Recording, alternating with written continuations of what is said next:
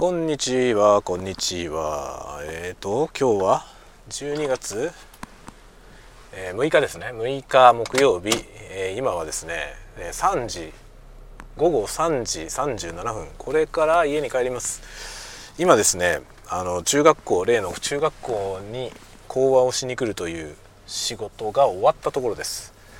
おっと、え今ですね、中学校のえグラウンドに作られた駐車場から外へ出るところでございます。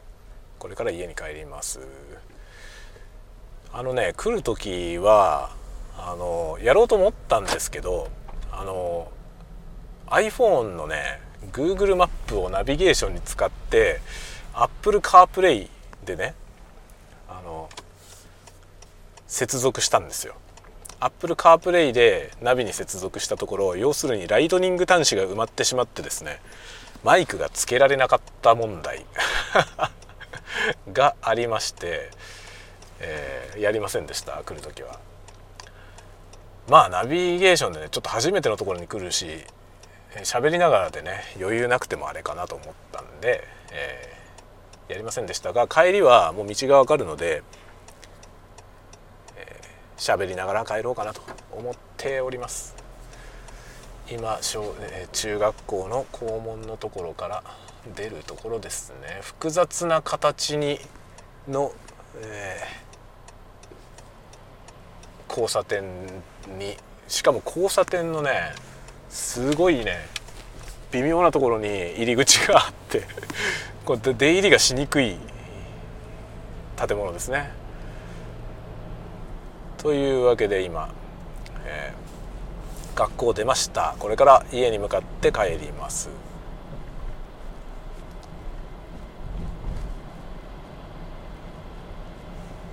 今ね結構普段あまり来ないところにいます。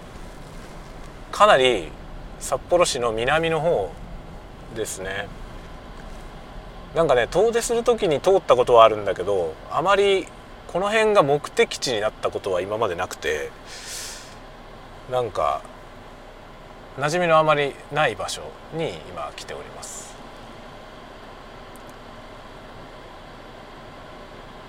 あのねそう失敗したんだよ一つね。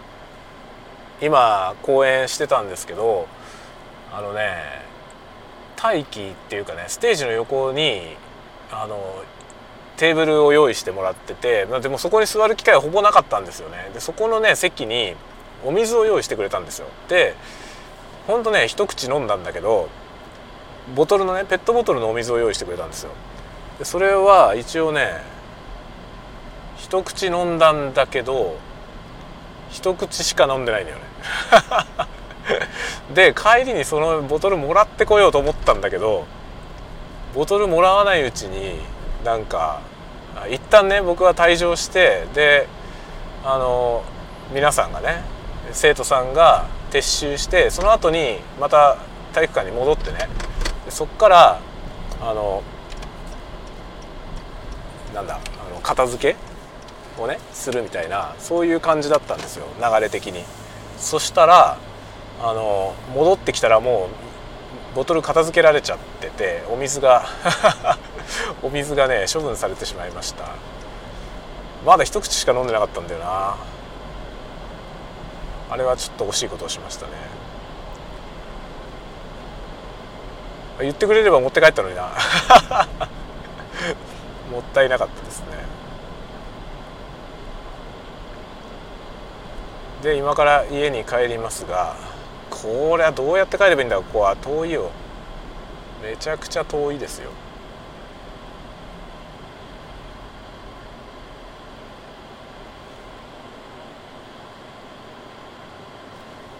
今ねどこなんだここは。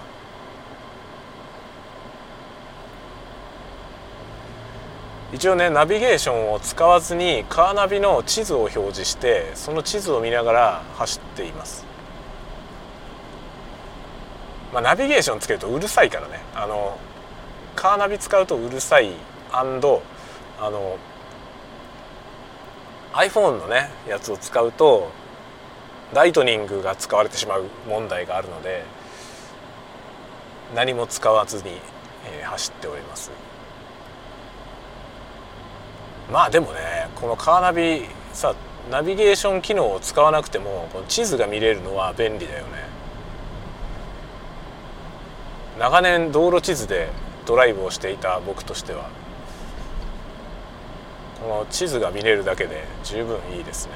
しかも自分の現在地が表示されてるからパッと見るだけでねこう信号待ちでちょっと見るだけであこの先こういうふうにすればいいなみたいなのが分かるからね。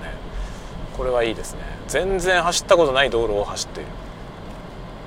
どこなんだろうここは。あ中之島の駅ですね。中之島の駅のとこ今通った。中之島ってあの札幌の有名なすみれっていうラーメン屋の本店があるはず。僕ね中之島の本店すみれの本店にねもう何年前だろう。20年くらい前に来たことあるんですよ。その時はまだ神奈川に住んでて旅行で来たのね。旅行で来てで中之島のねそのまあ札幌といえばすみれでしょみたいな感じですみれのラーメンを食べに来たことがあるのよ。中之島に来たことがありますね。その時しか中之島って来たことない気がするな。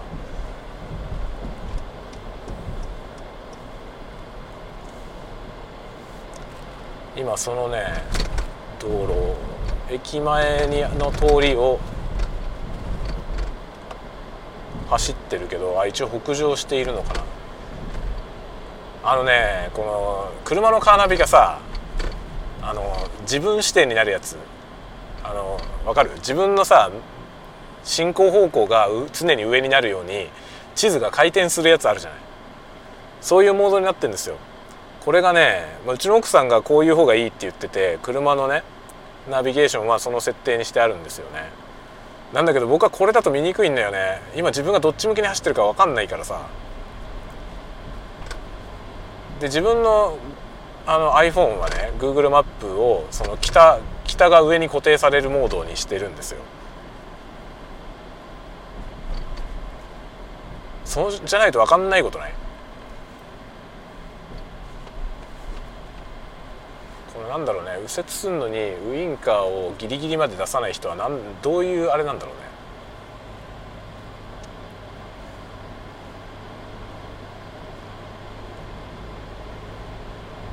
ウインカーを出すのを渋ることにあまり意味はないよねきっと。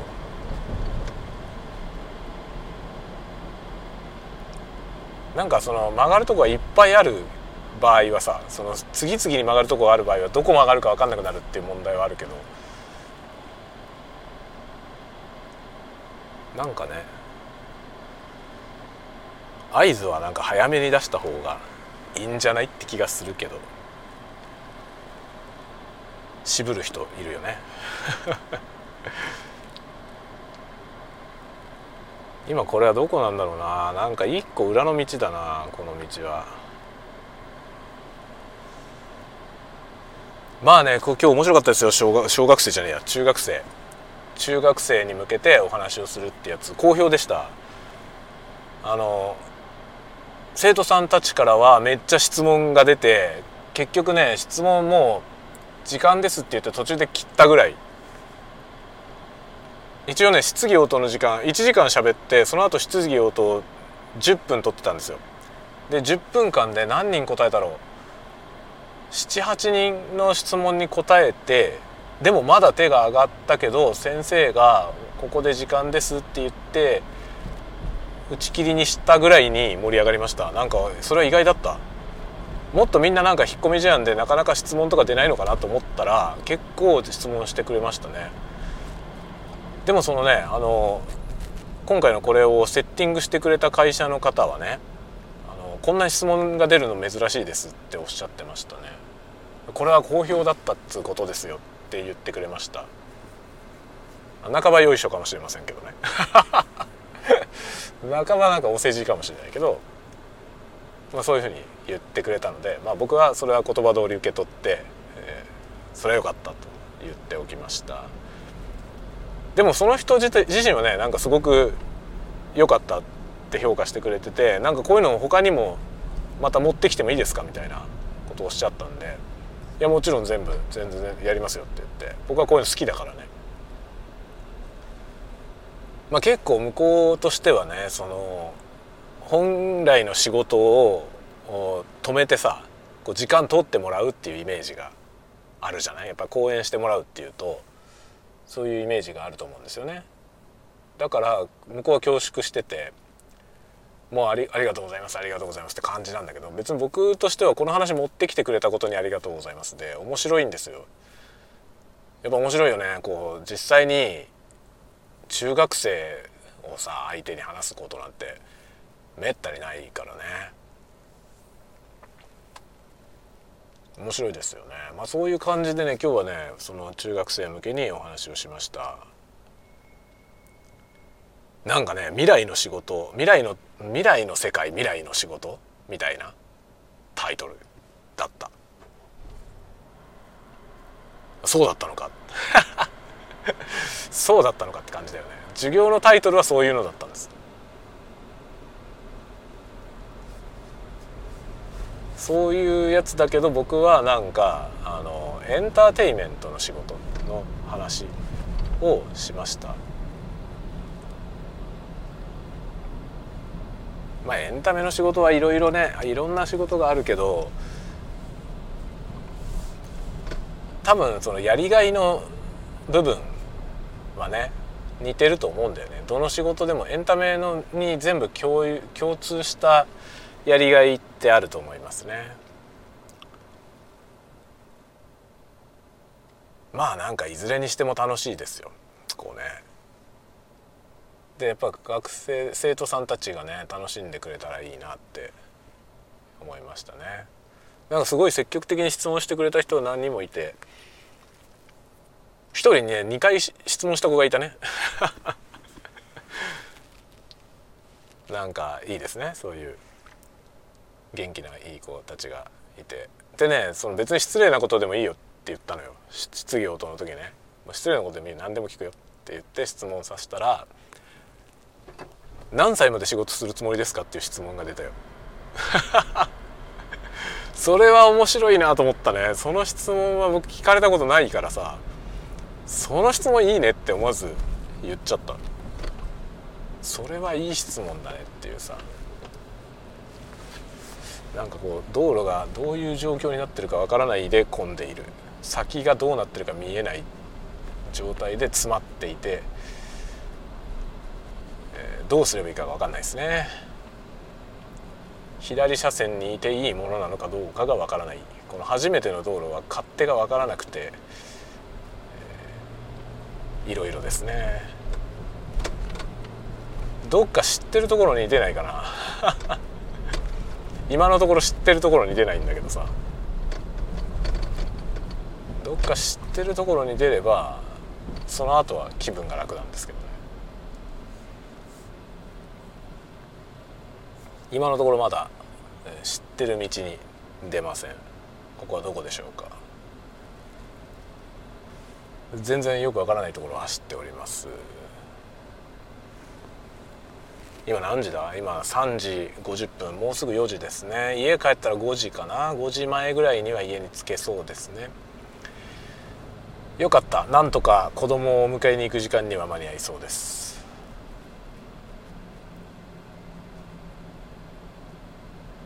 家族いますかっていう質問もあったな。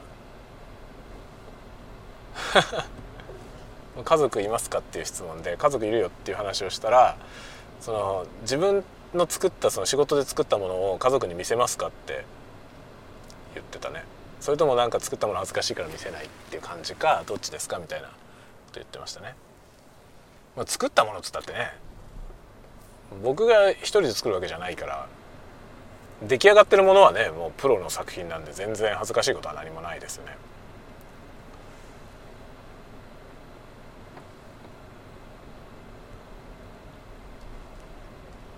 楽しいですね。いろいろこういう話もねいろんなことやってるうちにこういう話が、えー、なんていうのかなもらえるようになってね。これはなんか嬉しいことですよねとても。相変わらずここがどこかよくわからないけどね。ずっとこの道路走ってていいんだろうか。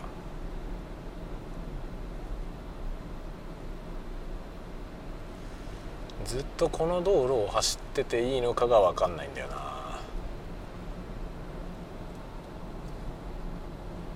方角的にはこれでいいんだけどね。方角的にはこれでいいんだけどここでいいのかがちょっと謎ですね。ここどこなんだろう。ああえーと。えーとここでどっち行けばいいんだ。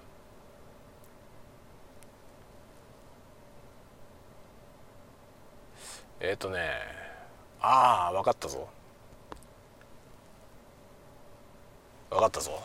道が分かりました。ようやく道が分かりましたので。そのようにいきます。お腹すいたな。お腹すいたけどもう何も食べるタイミングがないよね。このタイミング。もうだって4時だからね。もう晩飯じゃんっていうさ。一応ねお昼ご飯代わりに昨日の鍋の残りをね出る前に食べてきたのよ。ちょっと残ってたからさ。ちょっと残ってた鍋を食べたんだけどほとんど汁だったんだよね。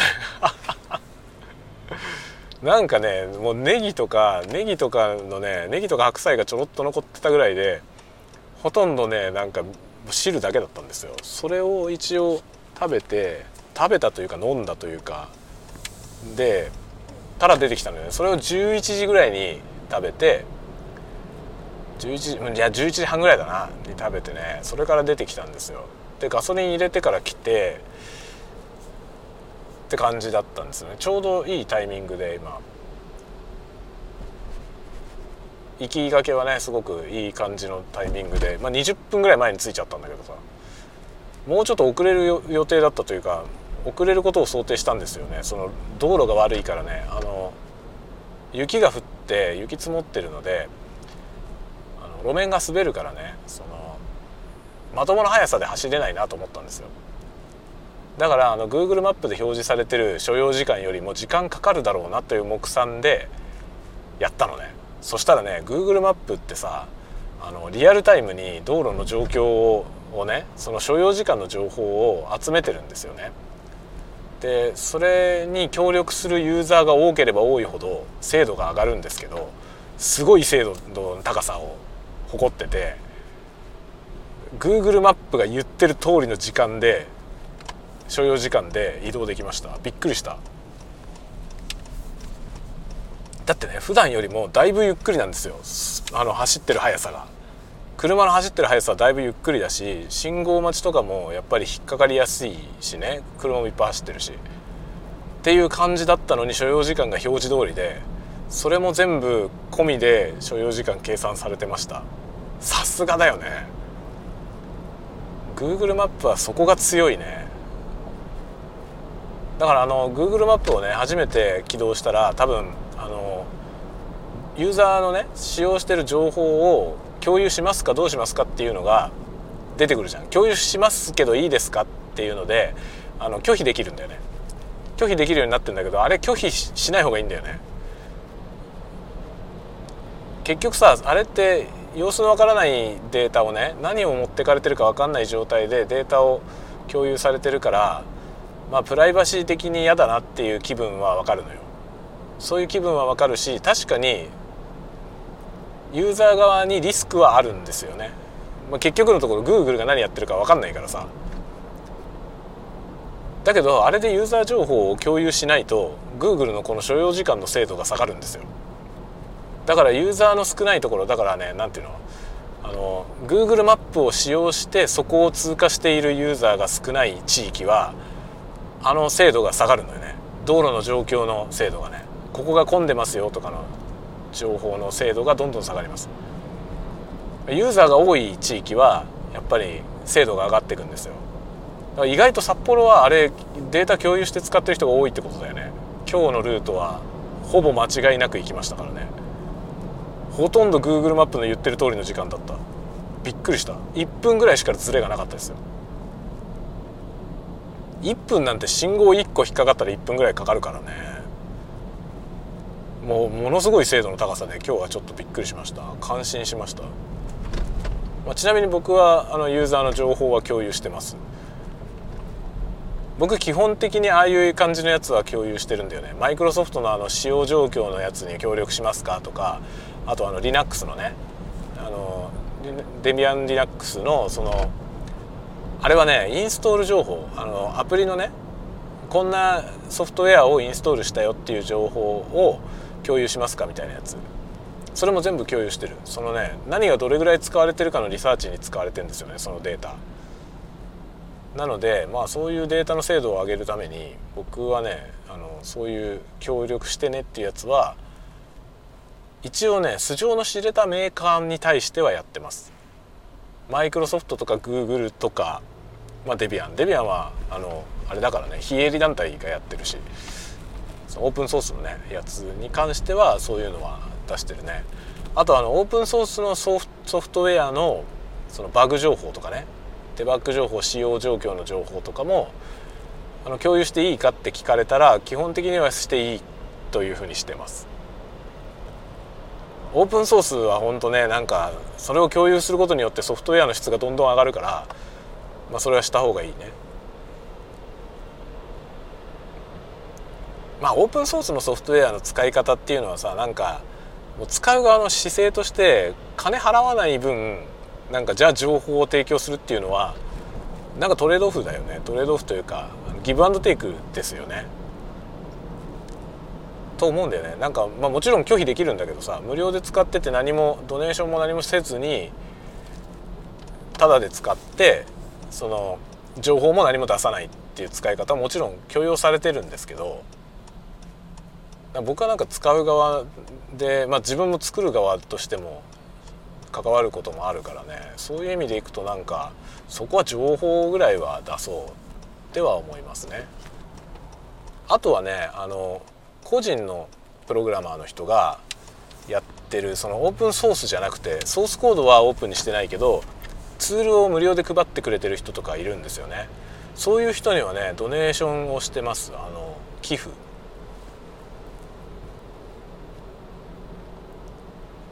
あれしない人が多いんだよね。特に日本人はしない人多いですよね。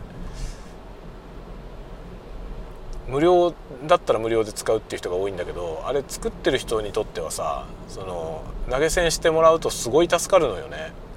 で結局さそれが全くなかったらそのソフトウェアを作ることによっての収入が全然なかったらそのうちできなくなっちゃうんだよね。他のことしなきゃいけないからね稼ぐために。だからいいものを作ってる人には寄付してその人がそのソフトウェアから収入を得られるような状態にしてあげるとそのソフトウェアに割く時間を増やしてくれるからさ結果として自分にバックしてくるわけですよね。使ってる側として。でそのエラーの情報とかもどんどん共有すればどんどん直してくれるから結局全部使ってる自分が得をするんですよ。オープンソースはなんかそういうそういう姿勢でみんな使ってくれるといいなって思いますね。みんなで育てていくものだからね。だからもうもちろん無料でいいんだけど無料で使うんだったら情報を出したりとかねなんかまあたまにねたまにドネーションするとかね。PayPal のアカウント持ってくといいですよ。 PayPal のアカウント持ってればあのフリーソフトウェアのねその donate 大体 PayPal で donate できるから PayPal アカウント持ってるとすごく気軽にね500円だけ払おうかなとか。1,000円だけ払おうかなとかできます。あれ donation っていうのは基本的に額が決まってないから自分の好きな額でできるのよ。買ったらなんか何万もしそうなソフトウェアとかでも無料で配布してたりするからね。そういうのはなんかね買ったらいいんじゃない、まあ、ドネーションしたらいいんじゃない？っていうのは思う。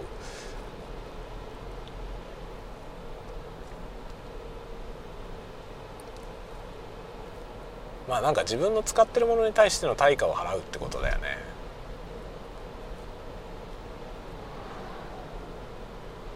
結構これはおすすめなのはさそのあの何かに対して対価を支払うのってあの快感だよね。自分にとって心地の良いことだだと思うんだよ。そんなことないですか？ただで使えるならただがいい。僕はあんまりそう思わないんだよね。そのもちろんさその安安いことによって助かることはいっぱいあるのよね。いっぱいあるんだけどその自分がすごい使っててねこれめっちゃいいなっていうものに対してはやっぱりお金払いたいよね。それタダでくれるって言われてもさタダでくれるって言われてもなんかでもこれを作った人になんか還元したいよなっていう気持ちはあるじゃない。なんかタダだったらタダの方がいいやってあんまり思わないですよね。そのどうでもいいものに対しては思うかもしれないけどこんなもんに金払いたくねえなっていうものだったらさ それだったらなんかタダで使えるんだったらタダで使うけどでも使ってる時点でねなんか金払いたくねえって話も変じゃない。だって使ってんじゃんってさその使ってるってことはそれになんか恩恵を受けてるわけでしょってねあるじゃない。そしたらなんかそれに対してはさ何も払いたくねえっていう姿勢はどこなのってちょっと思う。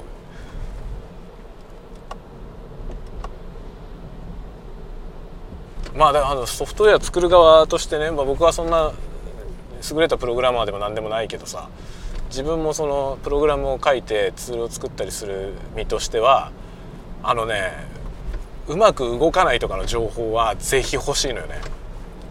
作ってる人は多分みんな思ってると思うけどなんか問題があるとか使いにくい部分があるんだったら言ってほしいっていうのはみんな多分思ってるんですよ。なのでここが使いにくくてもっとこういうふうになったら嬉しいんだけどなみたいなのを送ってあげたりとかっていうのもねすごくいいですね役に立ちます。だから結構ねあのオープンソースのソフトウェアのさ GitHub とかで配られてるやつあるじゃない。ああいうのに行ったらねそのリードミーを見てみるといいですね。そうすると大体ねあのリードミーとかなんだろうあの、コントリビュートしてくださいっていうやつ。のやつね。を見てみるとあのなんかここがこうなったらいいのになっていう意見を書くだけのねイシューのとこにそういうの書くだけ、まあ、自分は開発とか全くできないんだけどそういうのを書くだけの人っていうのね。そういうのも貴重だっていうのはね大体書いてある。自分はだからプログラムが書けないからもうこれに参加することはできないって最初から思わないで使ってて感じてることをそのねイシューのとこに書いてくれと。それだけでもあなたはこれに貢献してることになるんだよっていうことが大体書いてある。あれ切実な気持ちだと思いますね。作ってる人たちの切実な気持ちなんだよ。作ってる人同士の間で何をやり取りしててもそのねユーザーが求めてる思っても見ないようなニーズって分かんないんですよね。もう自然と作る側の頭になっちゃうからさプログラマーっていう人たちは。だからユーザーの求めてるものとずれたままずっと行くことはまあ、多々あるんですよ。でそのことを一番恐れてるよね作ってる人たちは。だからユーザーのフィードバックは本当に貴重なのでね。大体研究者の人とかと話しててもみんな言うけどその実際にこれを使った人がどう思うのかを知りたいっていうのはすごいあるのよね。でそのその労力があるじゃない。それはさ結構労力もかかるんですよ。ただ使ってみて感想を言うだけでも労力がかかるじゃない。その労力を割いてくれる人にはもう感謝しかないわけですよ。だからねなんかオープンソースのソフトウェアはねもう大いにもちろん使ってほしいけどその使ってなんかもちろん無料で使っていいんだけどさ別に寄付もね寄付は寄付だから義務じゃないから気持ちだけでいいんですけどそのフィードバックは欲しいね。フィードバックはするっていうのは本当欲しいです。だから使用状況の共有はなんかね特にどうしても嫌だっていうなんかアレルギーがないんだったら協力してほしいなっていうのはあるな。僕はもう積極的に協力するようにしてますね。まあオープンソースはねちゃんと動いてるオープンソースのソフトウェアだったらその動いてるっていうのはコミュニティがちゃんと動いてるやつね。多くの人が関わっててちゃんと動いてるやつであればあの基本的に怪しいコードは入ってないはずですね。オープンソースってコードが全部オープンになってるからそのマルウェアとか仕込めないですね。仕込んであればバレるので。でもそのねコントリビューターが異様に少ない場合は誰もチェックしてないことがあり得るんだよね。だから悪意のある人が開発して悪意のあるコードが含まれていてそのコード公開されてても分かる人が見てないからそのまま配布されてるってケースはもしかしたらあるかもしれない。動いてるコミュニティであればそういうことはまあありませんね。自浄作用が働くからね。その複数のプログラマーがちゃんと目を入れてるからそのソースコードにまずいものがあれば弾かれてるはずなんで、まあ、ちゃんとある程度の規模で動いてるオープンソースのソフトウェアは安心して使ってもらっていいと思いますね。なんか企業がやってるものよりも安心だよねむしろ。ブラックボックスがないから。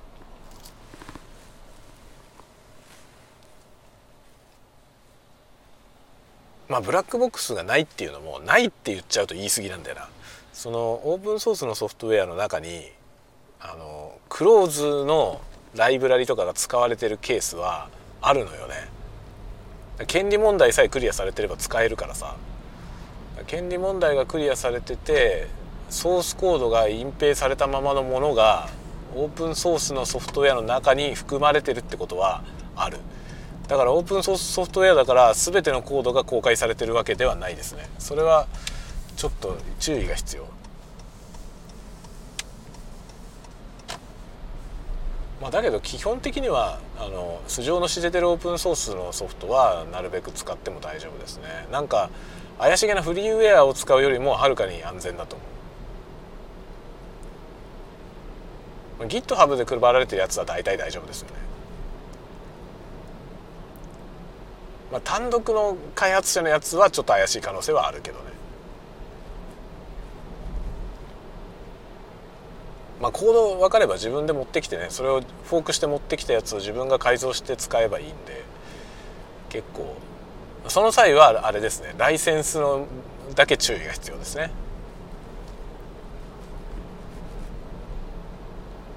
例えば僕はあの Visual Studio Code っていうさテキストエディター。テキストエディターで小説を書くんですけどそのテキストエディターにねあの文字をカウントするアドオンみたいなやつねを入れててそれはねあの日本人の人が日本人で小説書いてる人がそのね小説を書く時に便利だようにカスタムしたカスタムしたというか自分で作ったアドオンみたいなやつが配布されてんですよ。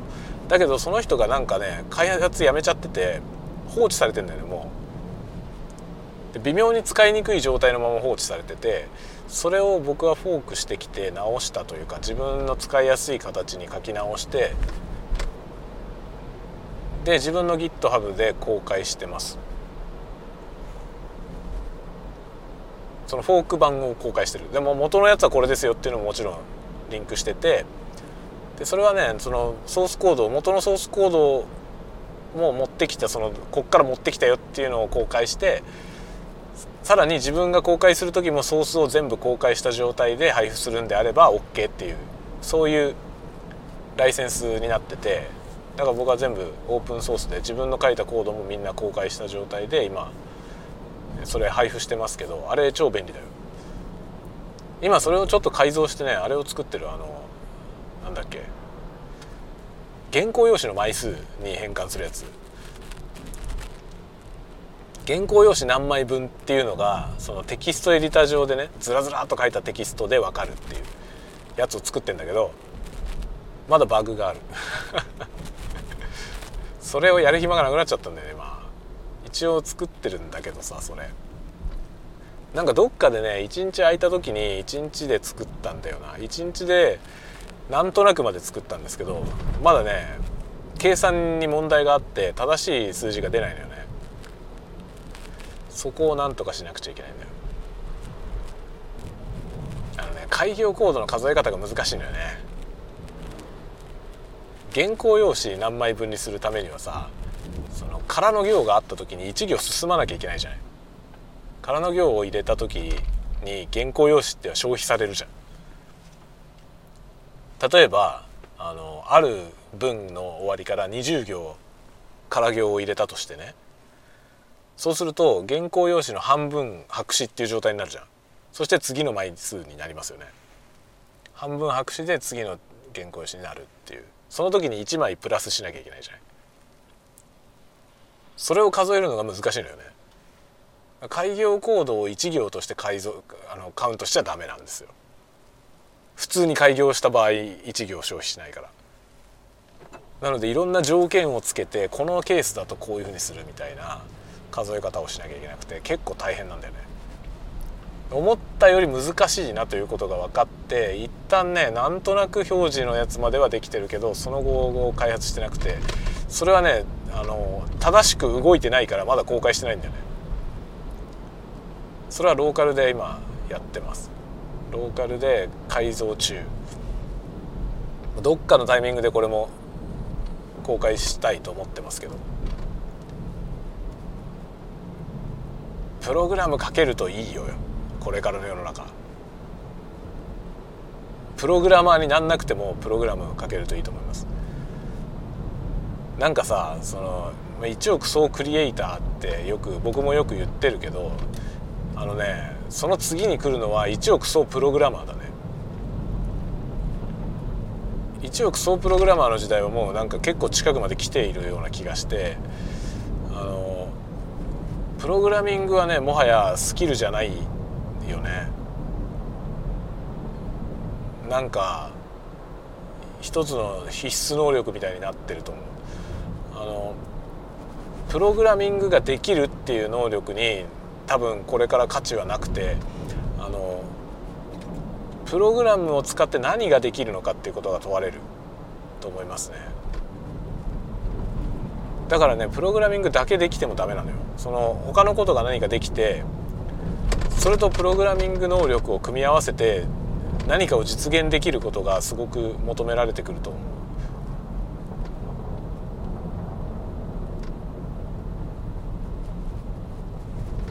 まあ、ハードルの高い時代になってきてるよねと思いますね。だから今小学生僕はさ小学生を育てながら暮らしているからね。もう小学生なんてさ未来人じゃん言っちゃえば。小学生は本当にね未知の領域ですよ。彼らの生きていく時代ってどういうふうになるのかなんて分かんないよねもはやね。で僕はねなんかプログラミングはねやっぱ子供たちにプログラミングは教えなきゃいけないなと思ってるけどあのいわゆるプログラミング学習みたいなやつやってもしょうがないんだよね。あれじゃないんですよ求められてる能力は。そういうことじゃないんだよなっていうさ。もっとだからロジックの部分とあとは数学的な思考だよね。あの論理思考ってよく言われるんだけどさ論理的思考だけじゃダメなんだよな。論理的思考だけではプログラムは書けないんですよね、まあ、書けないというか書ける領域もある。あの論理思考だけで書ける領域のプログラムもあるんだけどその領域のプログラムにもはや価値はなくてそれはプログラム書かなくても実現できるようになっちゃってんだよね。その辺の世界は。でプログラミングに求められてくるものはもう一段高度なものになってきててそこをねできるかできないかがかなり大きな差になると思うんですよ今後ね。でそれはそれの専業ってことじゃないんだよね。そこの能力でなんていうのかなあのそれを自分の売りにしていくみたいなそういう世界じゃないんですよもはやそのぐらいのことはできる人はいっぱいいるからでプラスアルファ何ができますかっていうことが問われてきていると思うだからね今からの時代どうやって子育てをしていくのかその、まあ、子育てのさ究極的な目標はその子供がね子供たちが自分の寿命を全うするだけの間ちゃんと生きていけるってことだと思うんだよね。まあ、寿命を全うするだけの間どうやって生きていくのかそれはさその狩猟民族のように生きていくような選択肢はもはやないわけじゃない今の現代の地球にはね。ってなるとやっぱりある程度何とかしてこの社会に順応してやっていかなきゃいけなくてその社会の中ではさ何らかの役割を持たないと暮らしていけないじゃない現状。それすら分かんないと思うけどね今小学生はさ今から15年とかでしょ？15年後とかの世界じゃん。その社会に出ていくのがね。15年経ったらもしかしたら必ずしもさその社会に何かコミットしてそこから報酬を得て暮らしていくっていうこの仕組みじゃなくなってる可能性はゼロではないよね。だからまあそんなそれゼロではないっていう可能性も踏まえてやっていく必要はあるけどさ。だけど考えるべき親が考えるべきことは結局彼らがまっとうにちゃんとその自分の人生をね終わりまで生きて終えられるってことだよねちゃんとちゃんと自分を終えることができるっていう状態を目指して育てないといけないと思うんだよね。それが僕は一応そう思って子育てをしている。今日はね中学生と話してきたけどそういうああいう機会を持つことによってやっぱり中学生にこうそういうね何ていうのかな自分の生き方を選択していく時の何か大きなこうプラスになるといいなって思いますよね。僕が結構若い人と話す時に意識してることはなんかねその若い人が持っている変な先入観みたいなものを外す外してあげたいということなのよね。まあ、僕は自分がそれで苦労したからね。その自分の若い時に自分が頭固くて結構苦労した。苦労したというか後で振り返った時にもうちょっと柔軟だったらもっと良かったのになって思うことがいっぱいあったからね。だからもっと緩くて考えていいんだよっていうことを伝えたいよね。そういう意味では僕みたいなやつがあの中学校でねああやって職業講話とか言って偉そうに登場するのはいいんじゃないかと思いますね。良かったんじゃないかと。僕は全然立派な人じゃないからさ。めちゃくちゃだしね。その 経歴みたいなこと喋ったけど経歴むちゃくちゃなんで。ねなんか30歳まで就職したことなかったしさ。まあ高校はね進学校だったけど進学しなかったし。むちゃくちゃな人生を生きてきて。そして今とりあえず楽しい。からね。楽しいしまあ楽しそうに見えると思うんだよね僕はきっと。多分ね今日中学生じゃん？話した相手が。中学生の子たちって今まあ今日会った子たちは14歳か15歳。なんですよ。中2と中3中2中3の300名。約300名に会ったんですけどその子たちはさ下手するとさ彼らのお父さんお母さんより僕の方が年が上なんだよ。だからそういう自分の両親みたいな年の人とを見てねそその両親みたいな年の人が僕みたいな感じであこれでいいのかっていう。あこんなんでいいのかっていうところ。こういう道もあんのかっていうのをなんか思ってもらったらいいよね。大事なことはさなんか俺にもできそうと思わせることなんだよな。とてもなんかあんな風にはなれそうにないっていう風に見えちゃダメなんですよ僕の場合ね。おおなんか子供たちが雪遊びしてるな。そうかまだ4時4時20分なんだ。もう薄暗いからまだ子供が外にいるぞっていう感じだけどまだむしろ全然外で遊んでてもいい時間だね。でももうもう暗いぜ。早く帰った方がいいんじゃないのか。はいというわけで家に帰ってきました。この PPP はねあのガレージの壁が近すぎることによって接近アラートが鳴ります。はい ETC カードが残っていますというメッセージを聞きまして到着いたしました、というわけで雑多にいろんな話をしてきました。録音時間は44分。44分のドライブでございました。いかがでしたでしょうか？このドライブ雑談いいよね。僕このドライブ雑談が一番好きですね。自分が作ってるコンテンツで。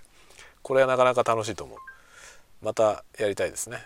今のねピョコンっていう音はあの防犯装置。防犯装置というかねあのなんだろう。衝撃を検知して、えー、車内の様子を撮影するドライブレコーダーです。の音です。ではこれで今日は終了しましてこの後僕は子供を迎えに行きその後、えー、日常の買い物をしに行き奥さんと合流して家に帰ってくるというそういう流れでございますね。こっから先は、えー、家事の領域です。家事をやります。ではではでは皆さん。また明日かな？明日明日はちょっとあれかな？朝はできないかもしれない。明日出社することになっちゃったんでちょっと朝できないかもしれませんね。今夜はどうなるかちょっと分かりませんので次はいつか分かりません。ではまた次回お会いしましょう。またね。